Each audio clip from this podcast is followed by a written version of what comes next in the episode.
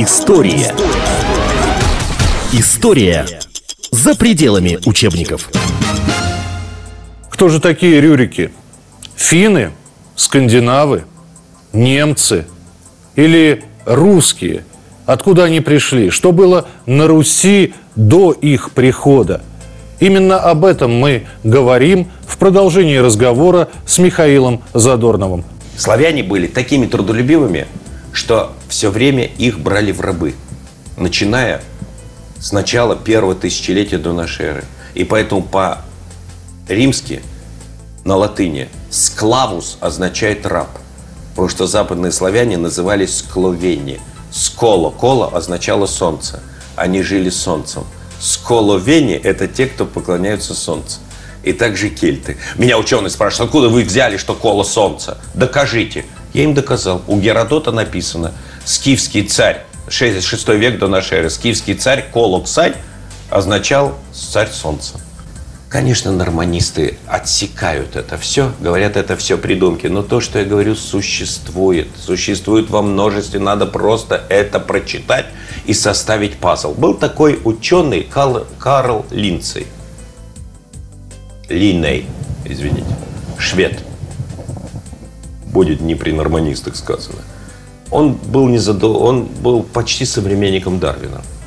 Он абсолютно отрицал теорию эволюции, перехода одного вида в другой. И однажды он гулял, ну ученый был настоящий такой, знал много. Он уч... гулял по лесу и увидел какую-то тварь, такая из мухи в слона переходную, ну там из комара в муху, там неизвестно. Он так разозлился, он ее растоптал. Растоптал с криками и шведским Тебя нет. Тебя, Тебя просто- нет и быть не может. И в этот момент он не стал знаменитым Дарвином. Вот сегодняшние историки, они топчут это все, лишь бы об этом никто не знал. И когда говорят, что славяне ничего... А теперь давайте вернемся к теории норманистов. Славяне пригласили западных, я шучу, менеджеров, э, дабы они их сорганизовали. Наряд, порядок устроили. А теперь посмотрим на карту. Карта 6-7, пожалуйста, любого веков. Наши земли, восточных славян, называются страна Гордариков. Так и написано. Гордариков. Это по-немецки произносили город. Град. Страна городов. Изборск, Белозеро, Смоленск, Детинец, э, Детище, по-моему, назывался, да? 20 с лишним городов стояло. У них были улицы. Это на той карте река Ольга, а не Волга, да, была? Ольга и раньше. Это древнее очень. Первое название Волги – Ра, и это есть в Ведах. И отсюда народ, живший вокруг Волги, сияние Ра – Рассея. Поэтому Самара называется река, втекающая в Волгу. Волга течет, а там речушка какая-то, какая-то дрянь такая в нее впадает и еще искривляет. Говорит, ты куда, говорит Волга? Я река Ра. Та говорит, сама я Ра. Я сама Ра. И так появилась... Но это легенда, естественно. Это не я вам рассказываю то, что рассказывают э, наши вот из, испокон веков крестьяне друг другу. Кстати, наш простой люд знает гораздо больше, чем ученые. Ученые считают простых людей отстоем, а они ученые. Они переписывают одни книжки других, э, составляют компиляцию, защищают свои диссертации. А народ-то лучше знает. Я у четырех ученых спросил, откуда слово «нож». Посмотрел в четырех этимологических словарях. Один пишет от занозы, другой там чуть ли не от носа. Э, ну, такая бредятина. Они что, не, они жизни не знают. Нож от слова ножны. Это короткий кинжал. А ножны у ноги висели. И все. Они даже этого не знают. А, я возвращаюсь к нормандцам. Да. теории. Итак, шведы пришли и сорганизовали славян, потому что славяне были некультурны. А теперь кузницы стояли. Я был на раскопках на Ладоге, в Изборске. Кузницы, какие одежды славяне носили. Вот эти костюмы с расшивкой – это история славян. Вот эти орнаменты... То есть не просто, да? Нет, не просто это узор. ведическое понимание законов природы. И они расшифровываются. И сегодня в Пензе целый клуб есть, который создает узоры и рассказывает, что это все означает. Вологодские кружева – это для нас салфетки. Там история нашего рода записана. Там история поклонения солнцу. Там обережность есть. И светлые костюмы только носили. Вот почему не принимали ранних христианских миссионеров. Они в черном приходили и всегда торговали. А славяне всегда были в белом. Землепашцы какие были. Зерном торговали в Греции, у арабов. Найдены монеты арабские. Со всего мира в Ладогу стекались монеты. Меха оттуда увозились. Гончарное дело. Зодчество, терема строились. Ну, в общем, разброд и шатание. Надо прийти и организовать. Казалось бы, шведы. Одно но. Вот если бы я был Шерлок Холмсом, и Ватсон меня спросил, почему Холмс вы утверждаете, что шведы не могли прийти? Я бы сказал, элементарно, Ватсон, Швеции не было в то время. Швеция организовалась как королевство по-настоящему, серьезно. Извините, в 12 веке. Ну, остановимся на викингах. Пусть не шведы, пусть викинги. А они, во-первых, но что, кто такие викинги? И вот это тоже очень важно. Могли ли викинги э, быть приглашены славянами? Ах, совершенно противоположная психология. Любимая птица славян, знаете какая? Сокол. Хотел сказать сова, но передумал. Сокол. Да. Почему? Сокол не просто хорошо видит. Сокол от слова кола, он летает кругами вокруг Солнца. А я спросил у орнитолога, чем сокол отличается от других птиц. Лучше не спрашивать у них, ничего не знают. Он мне как латынью на- начал говорить. Количество перьев, как кусок какого пера называется по латыни, хренус арвендис там. Это невозможно слушать. И я просто спросил у нормального охотника, писателя Сергея Алексеева. Он говорит, ты что, не знаешь? Сокол нападает только спереди. Он никогда сзади, из-под тяжка. Это самая отважная, благородная птица. А у викингов в это время, знаете, какая птица была с символом? Ворон, падалью питается. Ну, как раз ворон на плече у Одина сидел. У Одина сидит ворон и волк. То есть два хищника самых. э, э, Этот падалью, этот рвет, а этот жрет. Да нет, ну, Нормально? ну, волк тоже санитар леса, тоже падалью не, не брезгует. Тоже больных и бедных, да. Да, ну правда семьянин хороший, поэтому славяне иногда ценили волка. Волк никогда не изменяет э, своей супруге. Вот волчица погибла, и он остается верен. А уж о детях он заботится, как ни один сегодня славянин о своей семье не заботится. И волчата слушаются. У них вообще у волков, у волков потрясающая семья. Это же не мультяшечный герой, в конце концов. Когда викинги шли, впереди их кораблей дракаров всегда летела стая воронов. Это знали. О, нет еще дракаров, а вороны прилетели на берег. Там за горизонтом викинги идут. Они начнут, обязательно начнется что-то, какие-то разборки. И все убегали в леса. Кстати, викинги кошмарили славян очень долго. Пока они, славяне, не научились сопротивляться викингам. Викинги для славян – это как танк для пехоты. Он весь напичкан оружием. Для славян считалось грехом убивать. А викинг, мальчик, 10 лет от роду, отрезавший голову рабу, считался подающим надежды. И вся Скандинавия состояла из мелких ватак, банд формирований.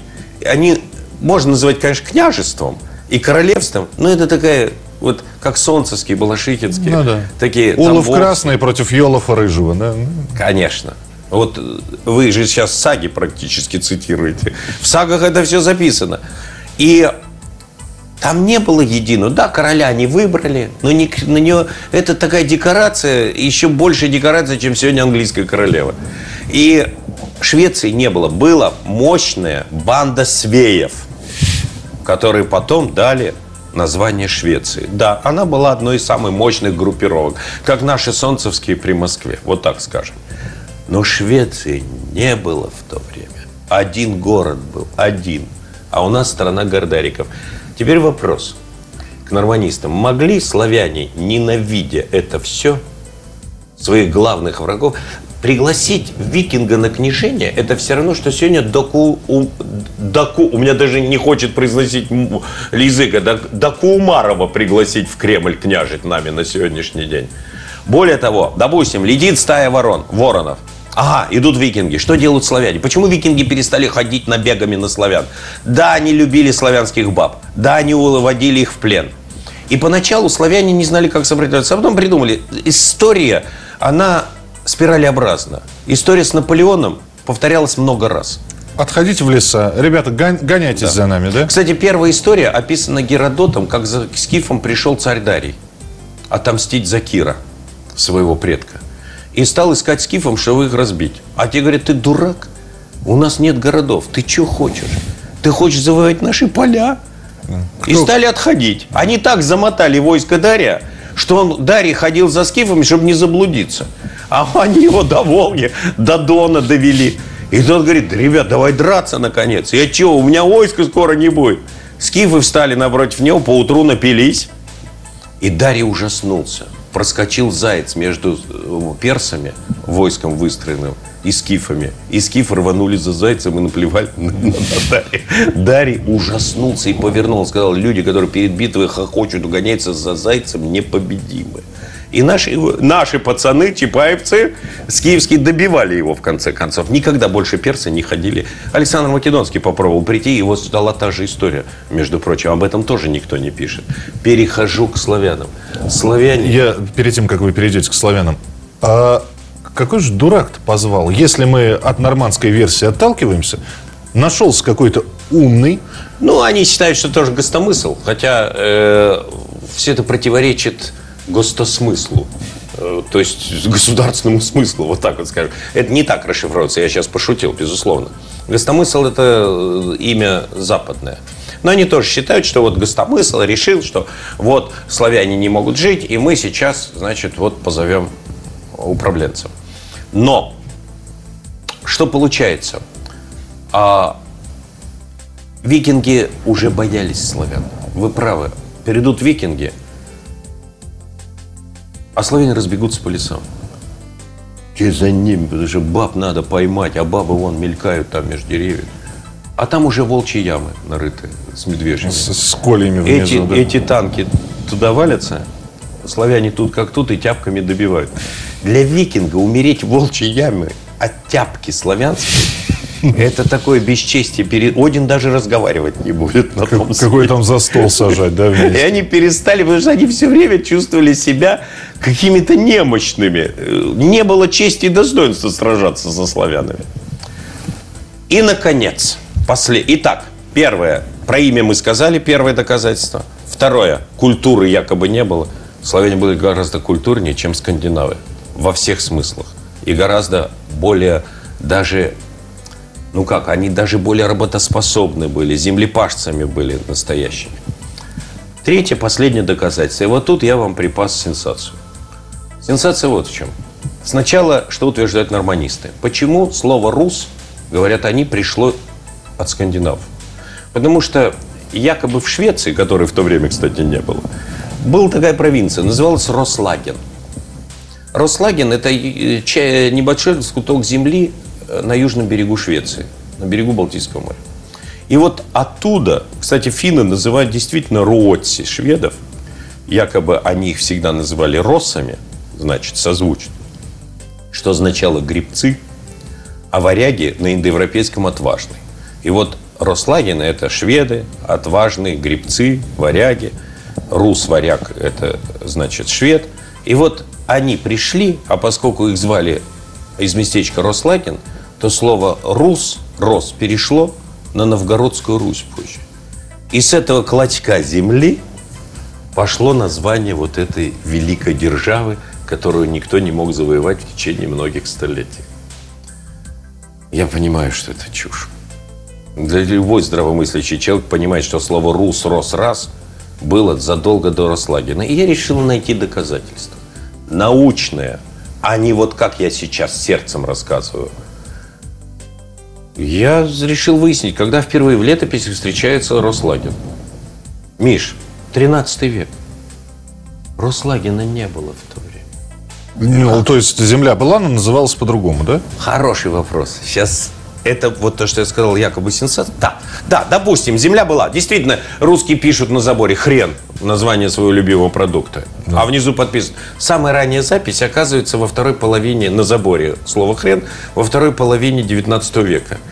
Ученые скажут, значит, раз запись раньше хрена не было. Да. А другие ученые скажут, и органа соответствующего этому продукту тоже не было. А скажут, и забор поставлен в этот же год.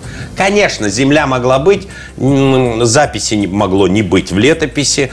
а, Или ее никто не населял. Кстати, в этой записи, первой шведской в 13 веке про Рослагин сказано, что налоги шведскому государству эта земля не платила, то есть за чужаков их считали. Вот опять интересный моментик. Кто, И- кто жил на этом клочочке? и, и я нашел кандидата наук исторических, Лидию Грот. Она вышла замуж за шведа, видимо, живет в Швеции и стала изучать шведские летописи.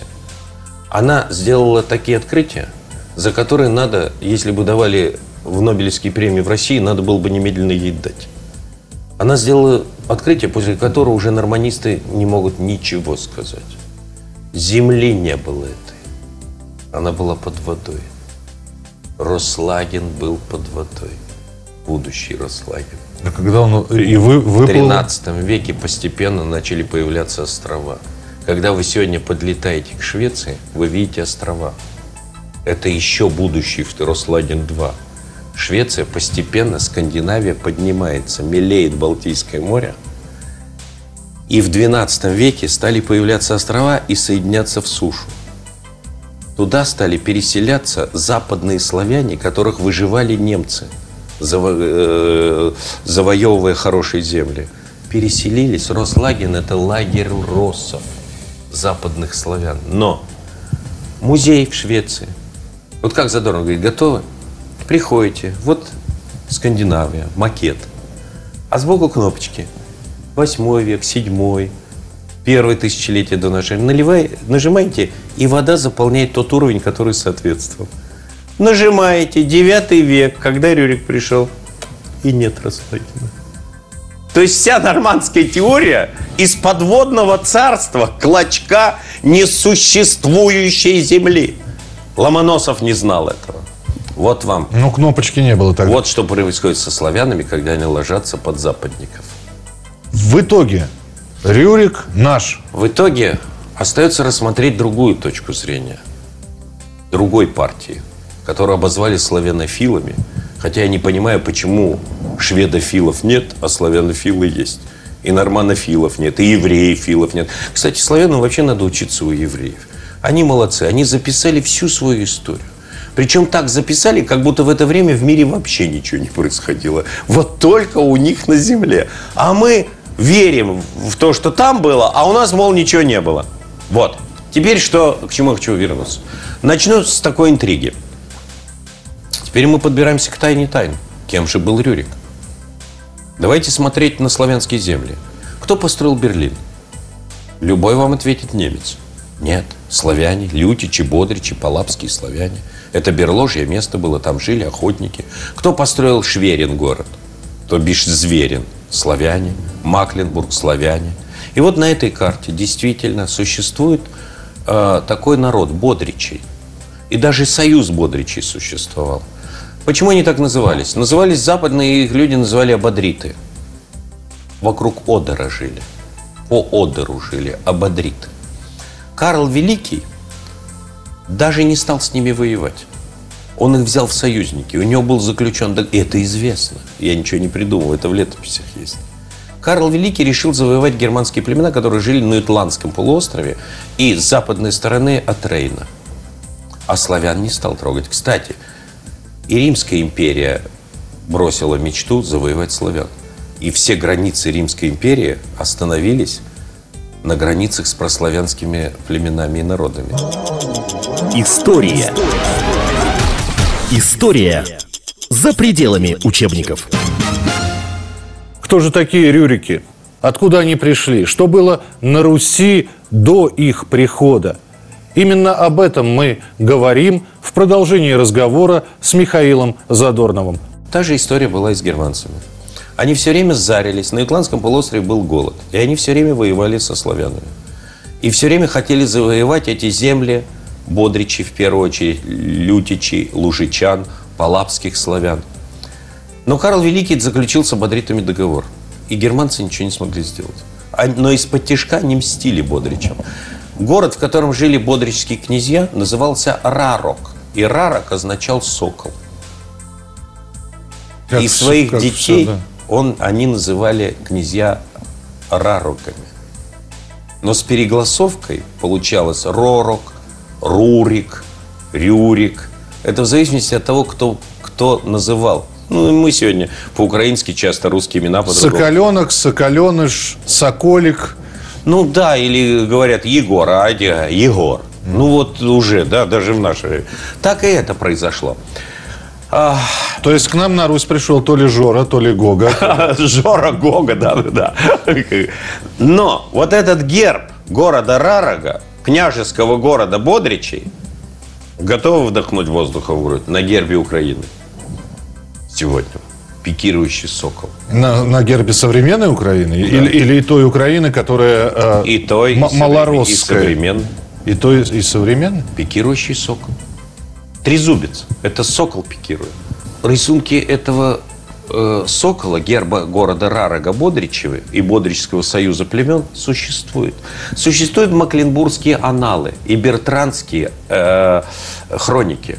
И там описаны э, почти все бодричские князья. Самое интересное, что есть гостомысл, о котором даже говорят нормандцы, что это выдуманная фигура. Нормандская теория. И есть отец Рюрика.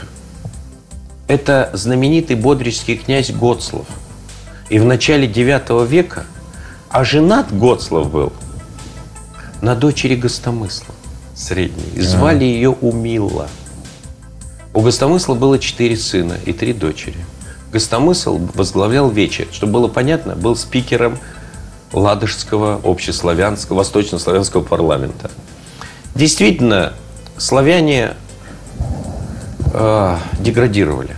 Каждый стал лоббировать, будем говорить современным языком, извините, лоббировать свой род. И род пошел на род. На, не народ, а род на род. Стали воевать. Ну, гражданская война. Пришли торгаши с юга. Ромеи пришли. Ромеями в то время называли греков. А, со всех сторон опасности. Хазары хотят с северных славян брать дань. Они уже берут дань с Киевской э, с Ки- Руси нет, с Киева, с полян. И уже подступают. В схватках с хазарами у Гостомысла два сына э, погибло, а два погибло при набегах и схватках с нурманами. У него сыновей не осталось, ему некому власть было передать. Великий князь Гостомысл. У Алексея Толстого есть стихотворение «История от Гостомысла». Земля наша э, богата, порядка в ней порядка только нет. Там такой рефрен идет у Алексея Толстого. И Алексей Толстой, который, имеется в виду, э, составлял э, один из Козьмы Прудко, э, из соавторов Козьмы Прудко. И а, И что получается? У этого достопочтенного человека остается дочь. остается три дочери. Одну из них. Старшая, средняя, младшая, естественно. Ну, да. Надо бы внука, и внуча, внуков много. Надо бы внуков э, подтянуть. Но старшая дочь вышла замуж за христианина. А христиане были торговцами и разводили славян тогда. Они не признавали, они вообще не хотели иметь. Они говорили, придите к нам, поставьте своего Бога и молитесь. А те говорят, наш один должен стоять. Я говорю, ну как, а чего же он такой не хочет с нашими подружиться? И как-то не умещала башка этого всего. И э, они не признавали. И Гостомысл понимал, что от старшей дочери не примет народ. А младшая Умила была замужем за бодричским князем Гоцловым, которого фр- саксы и даны в набеге убили и казнили на глазах у его детей. А у него было три сына. Рюрик, Трувор и Седаус, названный в честь гостомысла. Седаус – это значит мудрый. Это чисто западнославянские имена. Когда Рюрику было 10 или 15 лет, мы не знаем, потому что ошибка при переносе с одного календаря на другое время произошла. Ну, в общем, когда он был еще юношей, его готовили великие князья, а тут пришлось, город Рарок был завоеван, был посажен наместник, и дети год слова, год слова, годить славу, в ожидании славы ожидают. Умила вернулась на Ладогу, к восточным славянам, к папе к своему. А внуки Гостомысла ушли в пираты на остров Рюген. И там созрели как бойцы. Особенно авторитетным стал старший сын Рюрик.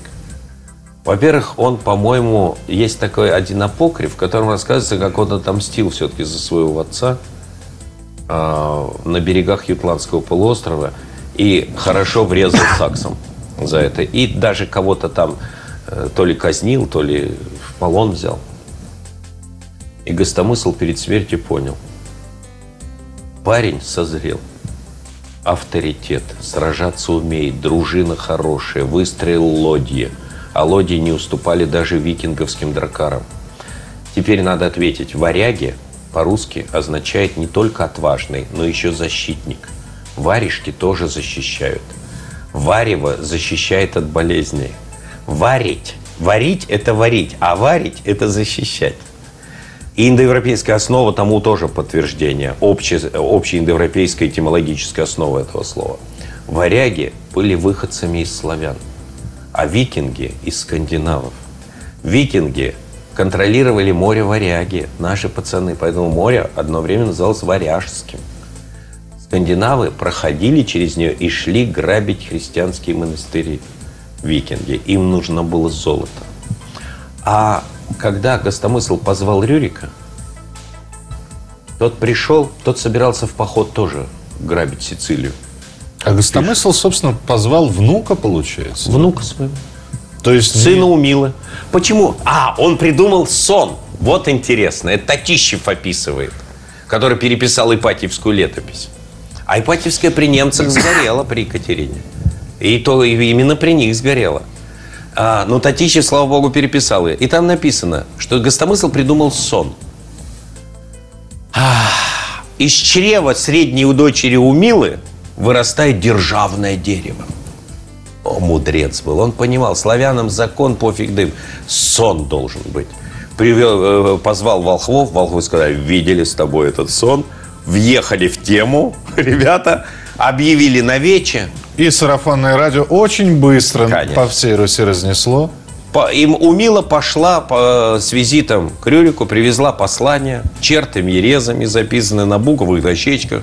Рюрик пошел, но сначала она просто позвала в Ладогу.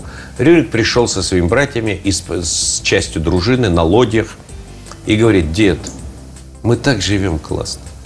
Ну, так хорошо. Ну, что-то я тут буду вот с, твоей, с вашими плугом таскаться. Ну, не хочу. И ушел. И дальше разыгралась гениальная история, которая описывается в апокрифах. Когда Рюрик с лодьями, отказав деду взять власть и княжить, с мечтой пограбить Сицилию на лодьях, с дружину уже набрался. У него была жена. Она приняла христианство. Дочка была от жены. Он проходил мимо сегодняшних берегов Эстонии. И там костры горели. Костры не должны были гореть в ночи. Они высадились, варяги. Смотрят, нурманы, викинги, хотят сжечь двух баб. А бабы вообще на костре очень нравились варягам. Вот, вот вообще это, это вдохновляет. И потом скандинавы, порубить скандинавов – это в удовольствие. Неважно, кто такие бабы, но вот она, вот она, сладенькие пришли. Они, как я говорю, чапаевцы наши, вовремя поспели, освободили баб. И одна из них оказалась очень знатной кельтского рода а, принцессой. Но жила она в Ладоге, потому что кельты после разорения рассеялись. Кто ушел на Британские острова, кто в Скандинавию, кто подался на север и влился в Бодричи, кто в германские племена влился. А самые миролюбивые ушли как можно дальше, к восточным славянам. И Рюрик втюрился. Но не просто. Она ему запала, потому что она ему не дала. Она сказала, вы все разбойники. Вы закошмарили Европу. Мой брат, которого я любила, ушел к вам. Вы негодяи. А Рюрик говорит, я тоже княжеского рода. Он говорит, разбойник ты, а не княжеского рода. И свалила. Он говорит, куда? Она говорит, я колдунья. И ушла. Я кельтского рода. А кельцы же друиды, они э, С природой связь имели. с природой связь. И ушла. Взяла служанку и свалила. Запала она и в душу реально Рюрику. Вернулся он на свой остров, где шла подготовка его дружины. Что-то вот, ах, я никто, пойду-ка и возьму власть. И пускай знает, что я не никто. Собрал свою дружину, особо близких ему братьев, друзей. Оказалось, многие мечтали уже прекратить грабеж. Не Ты, шеф, извини, мы просто не решались тебе говорить, да? Надоело все. Надоело, ты нас кошмаришь, заставляешь эти грабить. И разделилась его дружина. Ну, наверное, не поровну. И пришел один пацан, о котором мы все знаем, и сказал, ты спас мою сестру. Я буду твоим другом вечным. Мы знаем о нем по Пушкину, как ныне взбирается вещи Олег. Он был кельтом, братом, родным Ефанды, которую спас Рюрик тогда-то викингер. Он пошел с Рюриком. Они на лодьях приплыли летом, поэтому, когда президент говорит, день образования Руси надо на зиму назначить, хочется сказать, изучите вопрос. Он летом пришел. Написано, на лодьях приплыли. Ватсон, вы пробовали когда-нибудь на лодьях зимой приплыть? На это был 862 год. Да. Взял Рюрик власть. Многим не понравилось, потому что младший э, сын старшей дочери Вадим поднял восстание. Власть-то должна была к нему перейти. У Лермонтова начинается поэма, называется «Вадим». Но Лермонтов бросил писать. Не знаю почему. Скорее всего, потому что понял, что правда правды не докопаться. Михаил Задорнов был у нас сегодня в программе. Ну, я думаю, что продолжим эту тему обязательно. Будет целый цикл «Неизвестная история». Точнее, раз уж Михаил Николаевич сказал, то мы ее так и назовем. «Отгадки истории». Не загадки, а именно отгадки. Спасибо всем, кто смотрел и слушал. История за пределами учебников.